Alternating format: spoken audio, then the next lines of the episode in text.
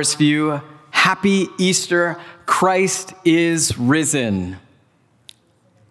This morning, we gather together to celebrate and to remember that first Easter morning, where a group of loyal, Jesus following women went to a tomb expecting to find his body and instead found an empty tomb and a risen Savior. And that is the hope, the, the lens through which we view everything now. Uh, before we dive into talking about resurrection this morning, uh, I had an important kind of family update I wanted to make you as a church community aware of. Uh, many of you are aware that my family and I, we currently are living in Kitchener Waterloo. And so that's about an hour away from here in Oakville. And uh, so I've been making the commute in and we've been looking for houses and, and all of that over the past year. And some of that has been made a little bit more complicated with the pandemic we're facing. But I am excited to announce that this past week we found a place. We, they accepted our offer, and uh, we are going to be moving into the Burlington neighborhood. Uh, in, in July. So we, we are so excited. Julie, my wife, my kids, Beckett and Alea, we are so excited to be here. And not just because I'm excited to have a little bit less of a drive, but because we are so excited to just be able to fully immerse ourselves in the Forest View community. We are so thankful for all of you who have been praying for us, praying with us, praying for us as we've been navigating this process. It's a crazy market right now, um, but we are just so blown away at the way God, in which God has provided, and the way in which you as a community have been supporting us and encouraging us. And uh, we are so excited to be able to move into the neighborhood and for us to get to live out this mission of following Jesus, of being a community where people meet Jesus and become more like him together. So, just great news that we are excited about. All right, back to the topic at hand this morning. I mean, how can we talk about anything but resurrection? The, the, the idea that Jesus is alive. That, that, that first Easter morning, the tomb was empty and instead they discovered a risen person. Resurrection is an interesting topic to talk about. And in fact, it's one of those things that for many of us, it might make us feel a little bit uncomfortable. It's one of those things that might seem a little bit strange or foreign. And I know for some Christians, it's even something they feel a little bit embarrassed about. I've come across multiple biblical scholars, people who have spent their lives studying the Bible, and yet for whatever reason, uh, they feel the need to have to relegate the resurrection to being something that's metaphorical. Uh, that Jesus didn't really raise from the dead. In fact, what the Bible is trying to tell us is that, um, that Jesus was alive within the church as they remembered who he was and lived out his love through their lives. Now, now, this is beautiful, and there's a degree of truth to the fact that Jesus was very much alive in the church. But I think they miss out on the driving force that allowed the church to be the church. Because the resurrection isn't some nice, idyllic situation where we just think, oh, well, it's just a nice metaphor for us to think that ultimately everything works out in the end. No, the resurrection is the foundation for everything else that we call following Jesus. It is the thing that makes sense of the people that God has called us to be. If you have a Bible, I want to invite you to open it up to 1 Corinthians chapter 15. The Corinthian church, this group of, of, uh, of uh, Gentile Christians, people have converted to following Jesus, they're wrestling with this idea around resurrection. It seems like it's something that is not a popular or attractive view in their world. Uh, that they are something that they feel embarrassed about or that they're not really sure if they fully believe in it. And Paul here he begins to talk to them about the, what the gospel really is and about how key the resurrection is to that. Essentially, Paul is saying that this is not just a nice metaphor. If there is not a resurrection from the dead, if Christ has not been raised, we are in trouble. There is no Christianity. Uh, join me uh, in reading 1 Corinthians chapter 15. We will start, I'm going to read verse 14 and then I'm going to skip to verse 17. Here's what Paul writes And if Christ has not been raised, our preaching is useless, and so is your faith. And if Christ has not been raised, your faith is futile. You are still in your sins. Then those also who have fallen asleep in Christ are lost. If only for this life we have hope in Christ, we are of all people most to be pitied. But Christ has indeed been raised from the dead, the firstfruits of those who have fallen asleep. For since death came through a man, the resurrection of the dead comes also through a man. For as in Adam all die, so in Christ all will be made alive. Now, I want to walk through Paul's logic here for us this morning. Now, Paul begins, he says, if Christ has not been raised. Now, this is a significant word that often we will just breeze right past. What does it mean to be raised? Why is that so important that Jesus Christ was raised from the dead? Well, first off, we need to understand that Paul is a follower of Jesus. And Jesus was a rabbi and someone who was claimed to be the Messiah, God's anointed, the person who was going to establish God's reign and rule in the world. However, Jesus' ministry, his life, the, the, the, kind of movement that he was, that was circled around him, that he was bringing out into the world and bringing out in his followers, was something that posed a challenge to both the political and religious status quo. The, politi- the political elites, he made them uncomfortable. And the religious elites were uncomfortable with the way in which Jesus claimed a certain kind of relationship with his Father, with God. And this particular relationship that Jesus embodies and shares and proclaims is something that begins to make them frightened. Because in Jesus, they see a certain kind of intimacy with God in Jesus, they see him acting in a certain authoritative way on behalf of God, doing things like forgiving people of their sins and inviting the people, the, the, the religious train, train wrecks, the prostitutes, the, the lepers, the, the, the tax collectors, the people who have been ostracized and pushed away by the good religious people. He's actually embracing them and eating meals with them and welcoming them into God's kingdom. He has a radical different understanding about who's in and who's out.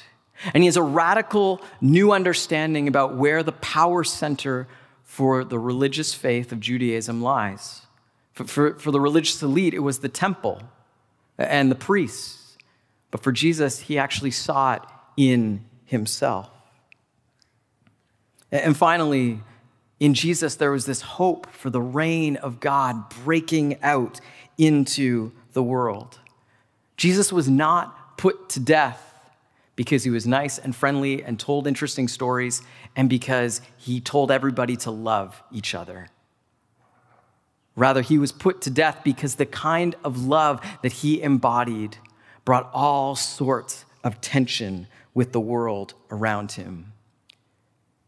Now, Messiahs, a Messiah, their job was to liberate the people, to set them free. And typically, in fact, only, almost always, it was a violent act where the Messiah would come in, God's anointed would come in and drive out the enemies of God. And yet, in the Jesus story, we see he ends up on a cross. I mean, within that culture, a dead Messiah was a failed Messiah. For them, they looked at Jesus and said, well, clearly he was not God's anointed. Otherwise, this would have ended quite differently. And yet, Paul and the other first Christians point out again and again that Jesus died, he was buried, but then God raised him back to life. It was almost as if God stamps his approval on Jesus' entire movement, his ministry, his life, his teaching, and everything he was calling his disciples into. It was as if God said, No, Jesus is right. And the way that he is showing is the way, is the true way in which all are called into. It is the stamp of approval by God. And so for the first Christians, this is, this is so important because for them, it was not just simply about something that Jesus did, but it is about understanding his entire life and his uh, entire invitation to become his disciple and realizing, oh, wait, God is saying this is the true way to live. Let's return to that verse, verse 14. And if Christ has not been raised, our preaching is useless, and so is your faith.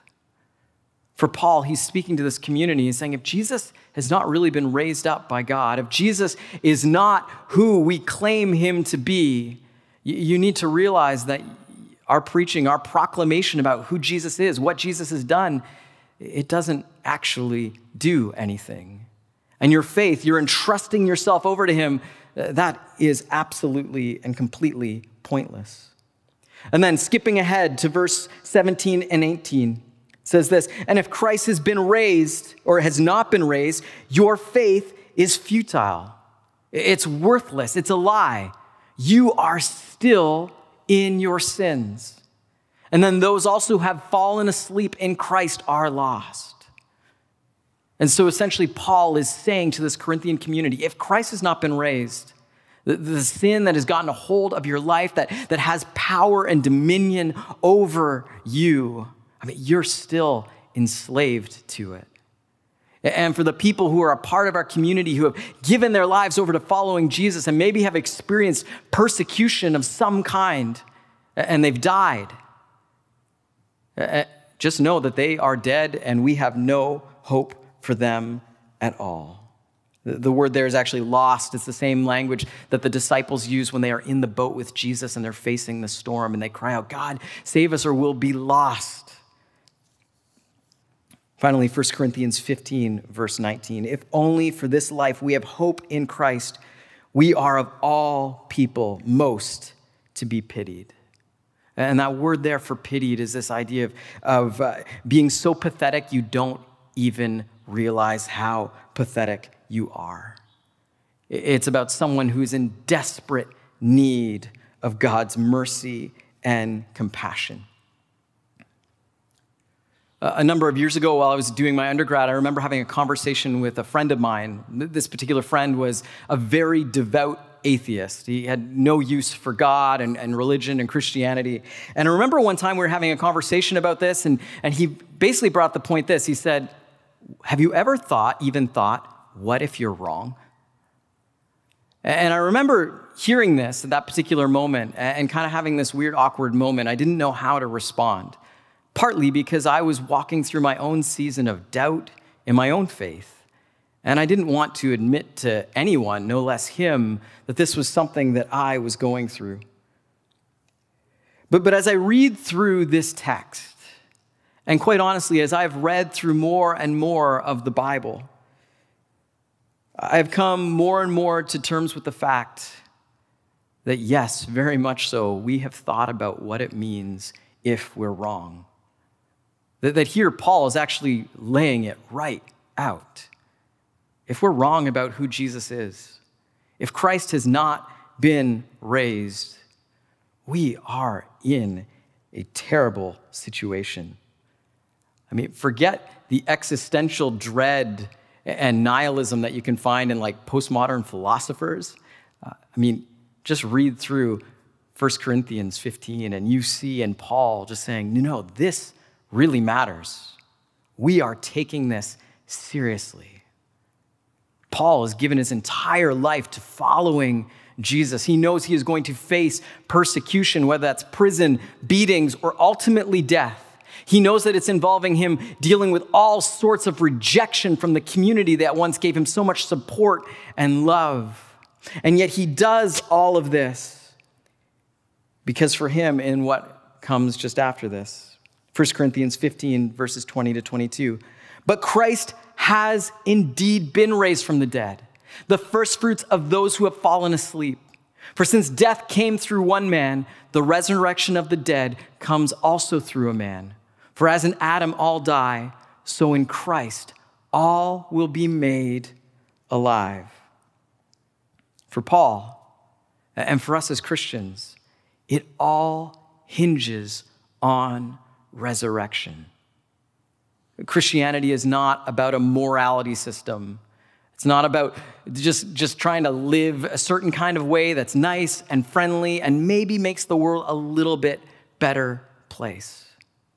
For Paul, this is about the reign of God in the world.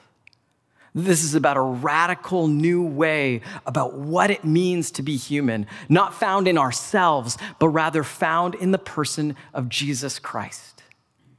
And it's a new way of human that we discover as we surrender and turn over our lives in faith to Jesus. Essentially, we open up our lives and say, God, make us more like Him, to love what He loves and to love the way that He loves.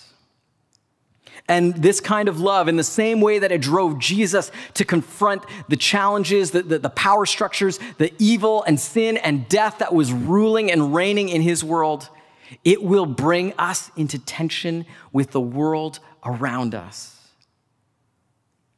But Paul says, no, Jesus is alive. And the amazing thing is, is that through the resurrection, through his spirit at work in our lives, he is making us alive too. I thought this was an interesting exercise. I want to try something. Uh, I realize this is a little bit, uh, uh, for some people, might be a bit of a dangerous thing. So, uh, but what I want to do is, I actually want to look at these verses that we've just read through, but I want to look at the inverse around them. 1 Corinthians 15 14, here's its inverted verse. We read what's true if Christ has not been raised. But here's what's true if Christ has been. And if Christ has been raised, our preaching matters. And so does your faith. If Christ has been raised, we have incredible good news to proclaim to the world. If Christ has been raised, that, your commitment and turning over your life in faith to Him is not something to be mourned. It is not something that to be embarrassed about. It is not something to feel like you are wasting your life on. It is something so worthwhile. Uh, in the inverse of verses 17 and 18, and if Christ has been raised, your faith has power, and you have been set free from your sins. That, that selfish drive within yourself to pursue comfort and pleasure and your own desires. That that doesn't have to reign in your body anymore. Rather, now you belong to Jesus. And the consequences and the destructive path that that kind of way of living will lead you on doesn't have to be your ultimate destination. And those who have fallen asleep in Christ, they're not lost those who have given over their lives in faith, we have a hope that goes beyond death. And finally, the inverse of verse 19. If all we have in this life is the hope Christ, of Christ's resurrection life, even if we have nothing, we have everything. Whatever it is that you lose as you turn over your life to Jesus, you will find so much more in his resurrection power in your life. The, the theologian Jaroslav Pelikan, he writes this If Christ is not risen, then nothing else matters. And if Christ is risen, then nothing else matters. You can see why Paul and the first Christians that they were willing to give up everything to follow Jesus. Recently, my family and I, my kids, we've been reading through the Chronicles of Narnia. For those unfamiliar, they're a book series written by C.S. Lewis that revolve around a magical land called Narnia. And uh, the book that we started with was a book called The Lion, the Witch, and the Wardrobe, which is about a magical portal in a wardrobe that transports these uh, four siblings into this magical land of Narnia, where there are talking animals and different kinds of beasts and monsters. And most significantly, there is a uh, the king of this world is a lion called Aslan, who very much is like a, is a metaphor, an allegory for Jesus. And there is this line that uh, just resonated with me as I read it, and I want to share it with you. Uh, in this particular part of the story, the children have arrived in Narnia and they're just finding out who Aslan is, this lion, this true king of Narnia. And they're hearing about this from Mr. Beaver. And upon hearing that this king is a lion, the one person asks, Well, is, is he safe? And here's the response Safe? said Mr. Beaver. Don't you hear what Mrs. Beaver tells you? Who said anything about safe? Of course he isn't safe, but he's good. He's the king, I tell you. In our particular culture, and I think just in general, part of being human is that we desire to always move towards the place that is safe and secure and comfortable. But when you are a follower, a disciple, an apprentice of the crucified Messiah, Jesus Christ, you're not following him into safety, you're following him into resurrection. And that means you can live with the same kind of self giving, sacrificial love because you know that sin and evil and death do not get the last word, but that the ultimate answer to evil and death in our world is resurrection. And so you can entrust yourself to Jesus you can entrust, you can hand over, you can place in His hands and give your life over to Him. You can place in His hands your hopes and your dreams and your passions and ask Him to lead you and guide you and direct you. And you can place in His hands your relationships and your friendships and your family. You can place in His hands your career, uh, your, your relationship to your finances and your money. You can place in his hands your reputation and your legacy and what people say about you when you leave the room. You can place in his hands your success and the stuff that you're proud of. And you can also place within his hands your doubts and your fears and all of the insecurities that you find yourself dealing with. You can place in his hands your loneliness, your attractions, and the questions you're wrestling with around sexuality and desire. You can place in his hands addictions that you are dealing with and the way in which you are trying to earn the approval of others, or the way in which you are trying to seize control in a life that so often feels out of your control. And you can do all of this not because it will be safe